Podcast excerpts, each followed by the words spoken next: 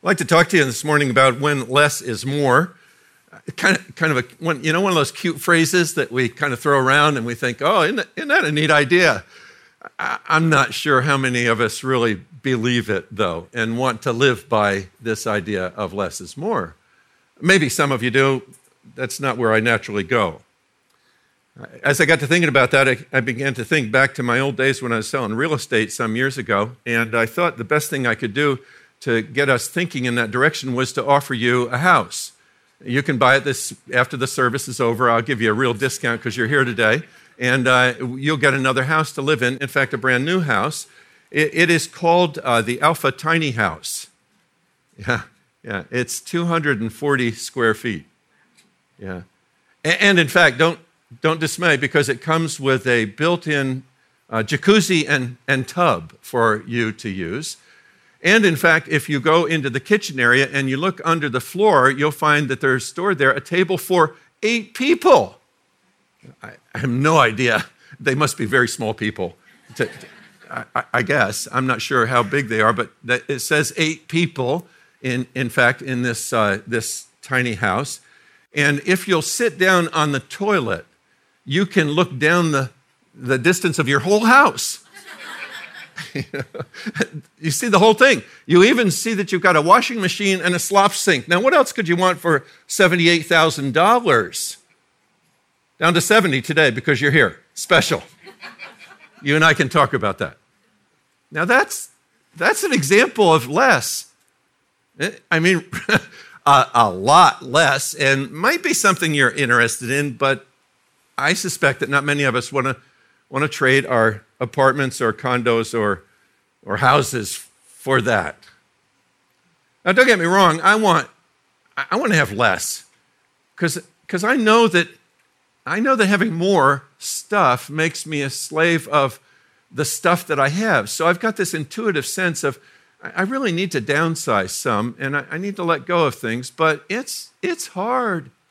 It's really hard. We had the Lupus Foundation come to our house on Thursday, and we waited all day to give them the things that we had collected in terms of clothing that we were going to give to them. And it was a wonderful idea, and I'm so glad that we could donate that clothing, but it was much less than I thought we were going to donate.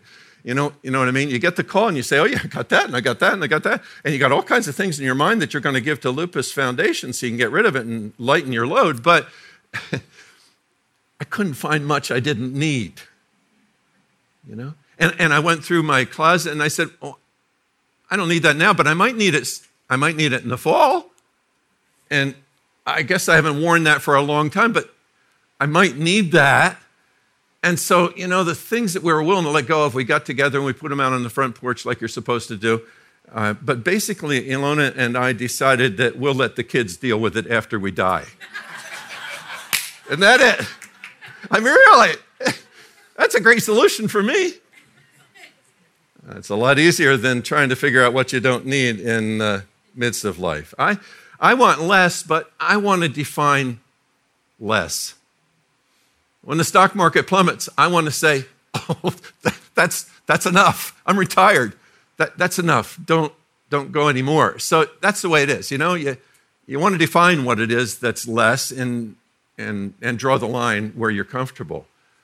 Well, sometimes we just have to learn to live with less. And we've got a hero in the Bible, many heroes I suppose I could point to, but one of them that I couldn't help but latch onto today is a man who learned to live with less and to battle with less, fight with less, and come out on the other side learning lessons about when less is more. His name is Gideon. And his story comes up in Judges chapter 6. And I just want to get us rolling with that by reading the first 6 verses. You can see in your own Bible or you can look on the screen behind me. The Israelites did evil in the eyes of the Lord, and for 7 years he gave them into the hands of the Midianites. Because the power of Midian was so oppressive, the Israelites prepared shelters for themselves in mountain clefts, caves, and strongholds. These are not good days for the people of Israel. Verse 3, whenever the Israelites planted their crops, the Midianites, Amalekites, and the other eastern peoples invaded the country. That's like, you know, Connecticut and Pennsylvania and Delaware using our trains to get into New York City. You know something about that, don't you? Yeah. Tough. They camped on the land and ruined the crops all the way to Gaza and did not spare a living thing for Israel, neither sheep nor cattle nor donkeys. They came up with their livestock in their tents like swarms of locusts. It was impossible to count them or their camels. They invaded the land to ravage it. Midian so impoverished the Israelites that they cried out to the Lord for help. Now, just a little bit of background on this. You remember Moses is the one who took the people of Israel from enslavement in Egypt all the way to the edge of Canaan, but he couldn't finish the job to go into Canaan, so his assistant Joshua took over from there, and Joshua settled the people in the areas where their groupings should settle, and they made their homes there. But Joshua died, like anybody else would, after a number of years, and the problem was there was no successor. There was no natural leader. There's no leader assigned by God that the people would accept. And so the people, as the book of Judges says, did what was right in their own eyes. And what was right in their own eyes wasn't the best. You know, they do fine for a while, but then they would fall by the wayside in terms of God, and God would bring judgment upon them, sometimes with these other peoples coming in to invade, and they'd cry out to God, and God would send them somebody to lead them to the right path, and that person would be called a judge. And what we've entered into in the book of Judges is obviously judges. So these people are given to the people of Israel, men and women who would be leaders for the people of Israel, get them, for the most part, back to the right path, and then when they died, it would go back again to what the people wanted to do and no leadership, and so they'd be stuck again. Well, Gideon comes up, and he is the fifth judge. He follows a woman named Deborah, who has been extremely great for Israel and has led them in the right path. Now we have this man, Gideon, but Gideon has a lot to learn before he can really take the position of judge. Gideon can be a mighty warrior. That's what God says about him, but he's got to learn some things. So we go back to the scriptures, and if I go to verse 11, it says that the angel of the Lord came and sat down under the oak in Ophrah that belonged to Joash the Abizrite. Excuse the names, but that's the names. Historically, that's the names. Where his son Gideon, there's the name we're looking for, was threshing wheat in a winepress to keep it from the Midianites. When the angel of the Lord appeared to Gideon, he said, "The Lord is with you." Listen to this, mighty warrior. Mighty warrior. Now, remember, where do we find Gideon? We find him in a wine press. Now, you probably haven't been in a wine press recently. You've used the product from the wine press, but you haven't been in the wine press. You know where a wine press is. It's down in a hole. And it's down in a hole, so all the fruit from all the juice from the grapes will drain into buckets and other receptacles below that. Do you know where they usually thresh the grain? It's up on a hillside. And up on the top of a hill, because when they run their product down underneath the sledge and things like that, they throw it up into the air, and the chaff, the stuff you don't want to eat, is blown away by the wind. So you want to be on the top of a hillside, and the heavier grain will fall down, and they'll collect that, and they'll go home with it. He should be up on a hillside, but he's not. He's down in a wine press. Why? Because this mighty warrior is scared to death, because the Midianites and others will come in and take the grain from him and from his people. He's a mighty warrior? That's what God says. And he surely treats him like that. In verse 14, we read, the Lord turned to him and said, "Go in the strength you have." That's a really neat kind of statement. He's already got the strength. Okay, you go in that strength, he says, and save Israel out of Midian's hand. Am I not sending you? And here's Gideon's response. This is really kind of formal, but it's the way you might speak to God if you were before God. "Pardon me, my Lord," Gideon replied, "but how can I save Israel? My clan is the weakest in Manasseh, and I am the least in my family." The Lord answered, "I will be with you, and you will strike down all the Midianites, leaving none alive." Gideon replied, "If now I have found favor in your eyes, give me a sign that it's really you talking to me. Please do not go away until I come back and bring my offering and set it before you." I just love the humility that I find in this man, Gideon. He's not puffed up. He knows where he comes from. He knows what his strengths and his weaknesses are. He knows what he's like. Yeah, and he wants assurance. You know, you hear voices? Yeah, you want assurance that the voice is from God. Before you step out and take a chance, you want to know that this is the right way. And so he calls out to God. He says, "God, you got to give me some assurance before I step out in this crazy direction you're telling me to go." Everybody has strengths and weaknesses. You have strengths and weaknesses. Sometimes we're so filled with ourselves. I was so filled with myself as a young man. I didn't recognize it then. I didn't think I was, but I look back now and I realize, I had it all together when I really didn't. Well, this young man is smart enough to know he doesn't have it all together. He's got his weaknesses. You've got your weaknesses too, as well as your strengths. And the strengths are wonderful, but you've got your weaknesses. If you don't know that already, you're going to learn that. What I find beautiful about this picture is that in spite of our weaknesses and our strengths, God says to us, you could be a mighty warrior. Wouldn't you like to be a mighty warrior with the circumstances that you're facing now? They're heavy. The enemy is large. They're frightening. Wouldn't you like to be able to go forward and say, you know, in the strength of God, I'm a mighty warrior. I really am. And I can do this in his strength. Well, before he really acts on being a mighty warrior, he has to learn something, and so do you, and so do I. He has to learn that Father's in charge. Yeah, you know? You got teenagers, I feel sorry for you. I don't have any teenagers anymore. They're all gone from the home. My grandkids are easy to manage. They're not teenagers either, but you know what it's like. I got a grandson. He's 9 years old, and it's really interesting. Even at 9 years old, he's learning to push back. You know, push back against mom and dad, push back against Pappy and Grammy, push back against most people that he's not frightened by. In fact, what I see is he most pushes back against the people he knows love him, because he knows they're not going to swat him bad. His teachers, he doesn't push back against them because they don't have the same relationship. But the ones who are closest to him and love him, he's pushing back. And that's what kids do with Father. That's what we do with God. Yeah, we push back, you and I. And somewhere along the line, what my grandson has to learn is that Dad's in charge. And Mom's in charge, and if they're not there, then Pappy's in charge, and Grammy's in, have to learn that lesson. That's a hard lesson to learn, but somehow have to learn that lesson. By the way, the word Father is just as fresh in our day as the word Yahweh was in the days of Gideon. You may not see this in your Bible, but if you look carefully, when you read from the Older Testament, you'll find that the word Lord is often printed with capital letters. And that's an indication that behind that word in the English, Lord, is the word Yahweh in the Hebrew, and the word Yahweh is the significant statement of a relationship between the people of Israel and God himself. This sets them apart. They call their God Yahweh. It is that covenant relationship that was formed between Israel and the God of Israel, that he's going to watch over them and they're going to be his children, Yahweh.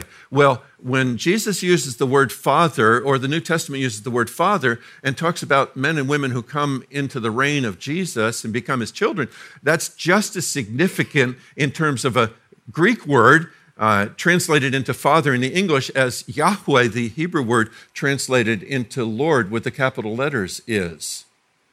In fact, if you wonder about that, you might go to Jesus' words, maybe John 6, I don't know, other places as well, and see that when he uses the word Father, that people are aghast. They can't believe that he'll speak of God like that. It's just too familiar. It's too intimate. It's too close. When he's saying things like Abba, Father, or Daddy, maybe a good proximate translation of her, or Poppy, or whatever you use in the intimate relationship with your dad from your background, your culture. Well, that's what he's doing here. He uses that word, Father, Father. And he not only says that he can use that word towards God, but he says that you and I can use that word, Father. So that's just as significant as when Gideon speaks of Lord in those capital letters and refers to him, the one who is Yahweh. But whether it's Father or it's Yahweh, somehow we have to learn who's in charge, and when we become that warrior that he wants us to be, then we have to learn and get in his learning. The scenes that follow in chapter 6, and I won't read all those, so we don't have the time, but you might want to read them another time, show Gideon tearing down the false God's altar in his home area and building another altar to the living God. But he does it at night. Yeah, you know why. Scared. Of course he's frightened. Of course he is. That's the humility of this man that's coming through, this hero from the Old Testament. But what's beautiful is that when the people come and say, who tore down the altar? His earthly father speaks up for him, giving us a picture of the heavenly father who is behind that action and defends him in the midst of that.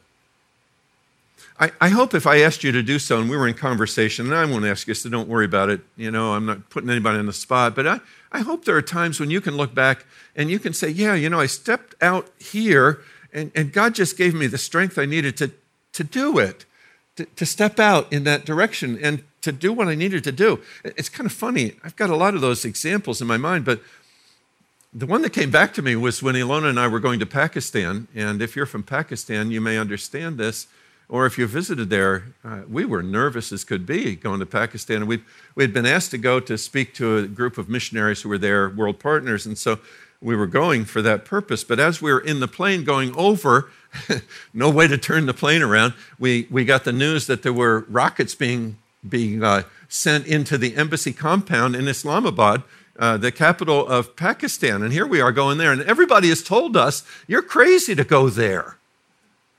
You know, I just felt like we send other people over there and we say, yeah, good to have you there. We're right behind you. Well, how can I say no to going if we send them there? And I cheer them when they go there. So we went ahead and went there. We got into Karachi, because that's where the airport was for us. I got into Karachi and our pickup wasn't there. Oh, man. And there are swarms of people at 2 a.m. It seemed like thousands of people into my little personal space. Really close, you know? And they're almost all speaking another language, and it's hot, and you don't know what to do. And you send up this prayer to God. You say, oh, God, how are you going to get us out of this? What are you going to do? And I kid you not, this guy came across to us and said, are you okay? And we said, no. Does it show? You know, no, we're not okay. And he said, what do you need? We said, our ride's not here. We've waited for a half an hour. He's not here. And we have no idea where he lives. He said, do you have a phone number? I said, we've got a phone number, but I don't know how to use the phones. He said, come with me. Or there he would say, come with me. And so we went over and we used the phone, and he gave us the money to use the phone. And then he disappeared. And I swear to you, I think that was an angel. I can't prove that, obviously. But I think God was fending for us because we had stepped out in faith in line with his call. Even though we were nervous and even though we knew we didn't know what we were doing much of the time, it's just a matter of stepping out and doing the things that he's called us to do. So I hope you've had those kinds of times. Gideon has a lot to learn. He's a mighty warrior right in the beginning. In chapter 6, those first few verses, God calls him a mighty warrior. He doesn't feel like a mighty warrior. He's got a lot to learn. We have a lot to learn. Yeah. Gideon can be a mighty warrior. We can be mighty warriors. Gideon has to learn that Yahweh is in charge. You and I have to learn that Father's in charge. But there's a lot more that has to come in Gideon's life, and there may be for you as well. Gideon has to go through a frightening case of right-sizing. Heard that term before? Yeah. You called it downsizing, didn't you? The guys who were in charge of it said it was right-sizing. It felt like downsizing to you. Well, that's what it feels like for Gideon, and Gideon has to go through that. Judges chapter 7, verse 1, it's obvious that God doesn't know anything about the surge. You know, the surge in Afghanistan and other places, that's going to bring the victory. Well, he doesn't seem to know anything about that. In fact, God has said, right down the other road with this man Gideon. Let's go there and see what happens. Chapter 7, verse 1, early in the morning, Jerubbaal, that is Gideon, and all his men camped at the spring of Harod. The camp of Midian was north of them in the valley near the hill of Moreh. The Lord said to Gideon, you have too many men. Oh, there's a welcome word. You have too many men. I cannot deliver Midian into their hands, or Israel would boast against me. My own strength has saved me. Now announce to the army, anyone who trembles with fear may turn back and leave Mount Gilead. So 20,000 men left, while 10,000 remained. Why? Because God wouldn't share his glory. That's why. Because God has this thing that he's the one who deserves the credit. He's the one who deserves the glory, and he ain't sharing it. So he says, I want all those men gone. Why? So that you, Gideon, and your men, you won't think, oh man, we got this done. Yeah, we took care of that enemy. No, he says, I don't want any of that here. I want you to know that it was the living God carrying forth on his covenant that he's made with his people to take care of them and watch over them. You know, it's much the same when it comes to you and me being in a right relationship with God, forgiveness that comes to us as we trust in Jesus Christ. It's very easy, and maybe you come from a background where this was encouraged, I don't know, but it's very easy to be in a kind of setting where, yeah, man, I did this, and I did this, and I did this, and well, of course God forgave me. I didn't have a lot to be forgiven. My wife had a lot more than I did that needed to be forgiven. But, you know, he forgave me. Of course he did. But look what I did. That's a natural way of thinking, isn't it? God said, no, not going there. You can't go there. In fact, the Apostle Paul in Ephesians chapter 2, verses 8 and 9 says, it's by grace you've been saved through faith, and this not from yourselves. It's the gift of God.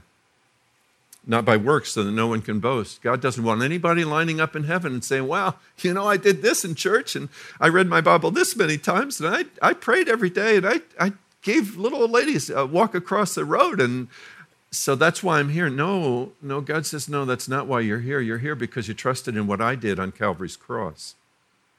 In fact, Paul is probably, as he's thinking about this, thinking about the words of Jeremiah the prophet, who comes from the Older Testament.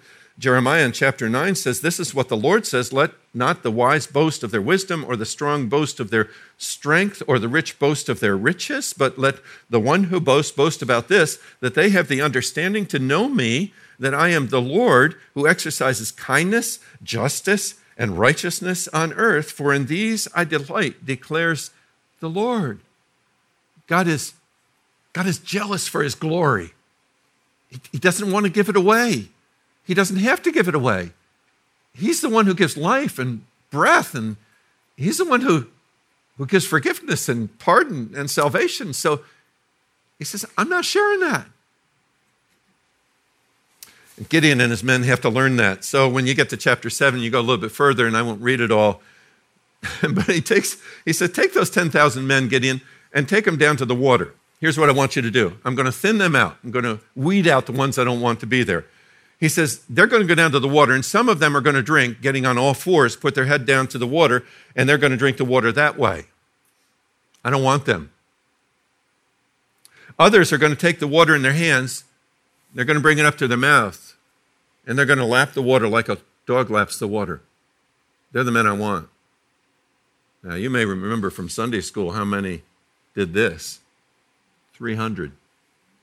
The rest, he says, disqualified.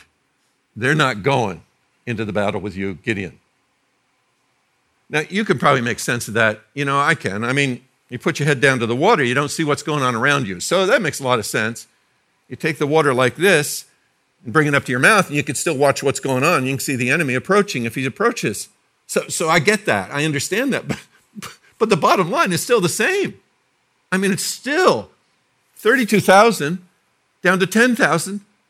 Down to 300. I'm not good at math, but that's a 99% reduction in troop force. Say, wait a minute. Looks like a lot of fun, doesn't it? No, it doesn't look like a lot of fun. And what you're going through right now doesn't have to look like a lot of fun. But it's good. It's good. What God wants to bring out of it is good. It's less, but it's more. You know what I mean? Like 300 is less than 32,000. Yeah.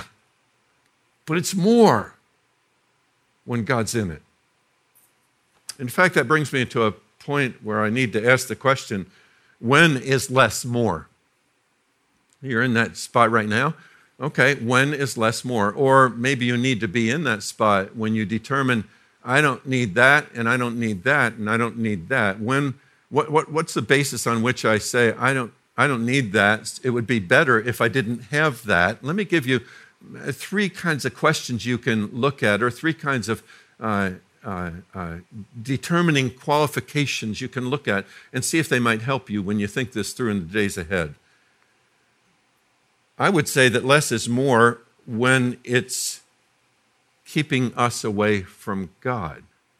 When what I have is keeping me away from the living God. You know, I mean, that's just kind of basic, I guess, but it really strikes me as if he's the most important person in my life, then whatever I have, if it is keeping me away from God. And I'm not putting everything on the table and saying everything keeps us away from God, but it has the potential to do that. And we naturally think about material things, and I know I go in that direction too. We think about diamonds and houses and boats and all those things, and that may be what keeps me away from God. But it may be more than that. In fact, it may be much more subtle than that. It may be a quest after fame, or physical abilities, or the perfect body, or the job that's higher up the ladder with the corner office. Whatever it is, it's keeping me away from God. A second question you might ask, is it keeping me away from the people that I need? Or excuse me, that, well, maybe I need them too, but I was really thinking especially, is it keeping me away from the people who need me? And you know what that's like, don't you? I mean, you've only got so much strength, you've only got so much time, and you fill that time with certain things, and you put too many things into the bucket, and there's no room for the people. And the people are what you're going to be missing when they're gone. Yeah. I've never seen anybody on a deathbed say, boy, I wish I had gotten higher in the company, or I wish I had gotten more money, or I wish I had gotten that house, or No, but I have seen people on their deathbed say, boy, I wish I had spent more time with my son. You know? I wish I had spent more time with my wife or my husband. I wish I had spent more time with the folks in my community because they needed me and I could have contributed something to their lives. I wish I'd spent more time in my church and sharing the good news and the skills that I have and nobody else has. I wish I'd spent some more time so that I have something lasting. So people come together in the funeral home for my funeral, they'll be saying, boy, he really struck my life this way, or he really touched my life that way, or she really made a difference in my life that way. That's what we want, isn't it? Well, we're going to have to ask that question. Is what I have keeping me from the people who need me? And then the final one, I guess, is kind of a summary. Is more when we lose, when what we lose has become a God for us.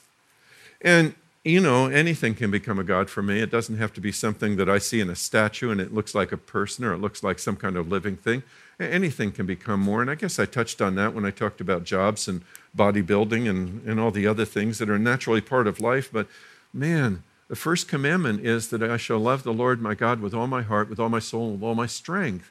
And all the other ones build on that. If I could get that first one right, then I'd probably get a lot of the other ones right. And then beyond those 10 commandments, I'd get a whole bunch of other things right. If I just get that first one right so that God is really God in my life, he's number one. That's when less is more. Yeah.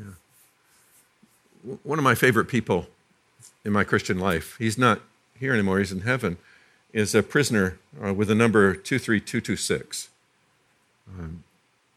Anybody know the name Chuck Colson? Yeah. He's just one of those guys that stands out for me. I listen every day to the podcast, Breakpoint, because it carries on the ministry that he had. And in fact, sometimes goes back, as it did the other day, to one of Chuck Colson's broadcasts. It's just a 3-minute broadcast. It's worth every 3 minutes that you can give it, breakpoint.org. His book is Born Again. If you want to read a great book from I don't know, 20 years, 30 years ago, whatever it is, it's still relevant today. It's just a great picture. And you may know the name Colson. What you remember about the Colson is not good because he was the hatchet man in the White House. And he got caught up in the Watergate scandal, and he got sent to jail. But shortly before he went to jail, he came to faith in Jesus Christ. A man challenged him. He'll tell you about it in his book, Born Again, and he gave his heart to Jesus Christ. Then he went to jail. You know, doesn't take away the consequences of his actions, but he went to jail as a new man, and he began to learn things in jail so that when he got out of jail, he started Prison Fellowship and Justice Fellowship. And now the Colson Center has come out of his life.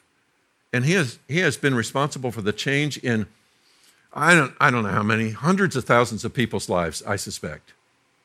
But the reason why he's interesting to me is he had spent the years prior to that time in a personal quest for everything that he could get, money and fame and power, and he ended up in the White House as the personal assistant to the president, and he was the hatchet man. He could do anything he wanted. Didn't last. But what he found lasted. He had less, but he had what? What's the word? Yeah, more. Yeah, more. Maybe that's what you need to think about. Maybe there's something in your life right now, and you need to be going through some kind of an inventory. You need to go through the steps and say, yeah, this is in the way. It's in the way of me and my wife. It's in the way of me and my neighbors. It's in the way of me and God.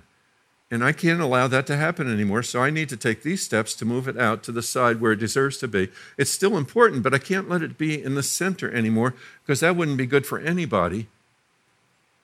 I need to end up with the credo that Colson ended up with on his desk. It was just a wooden plaque, and it came from Mother Teresa, and it was faithfulness, not success. You know, faithfulness, not success. But if I'm going to have that, I'm going to have to get some of those things out of the way. So as you go through the week, as you think about these ideas, as you put your head on the pillow tonight, if there's something you need to move to the side, or maybe remove completely, I don't know, just move to the side, then say, okay.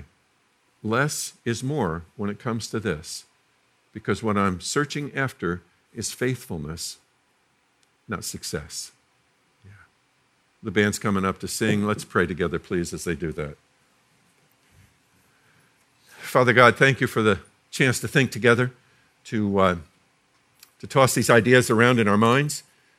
I know, Lord, that some decisions take time, and I understand that, but there may be others that can be made quickly, can be made even now, Lord, and if that's the case, I would pray, Lord, that men and women would be deciding on that right now and be taking the steps that are necessary after this service is over, just to get it going in the right direction, that their lives might count for eternity.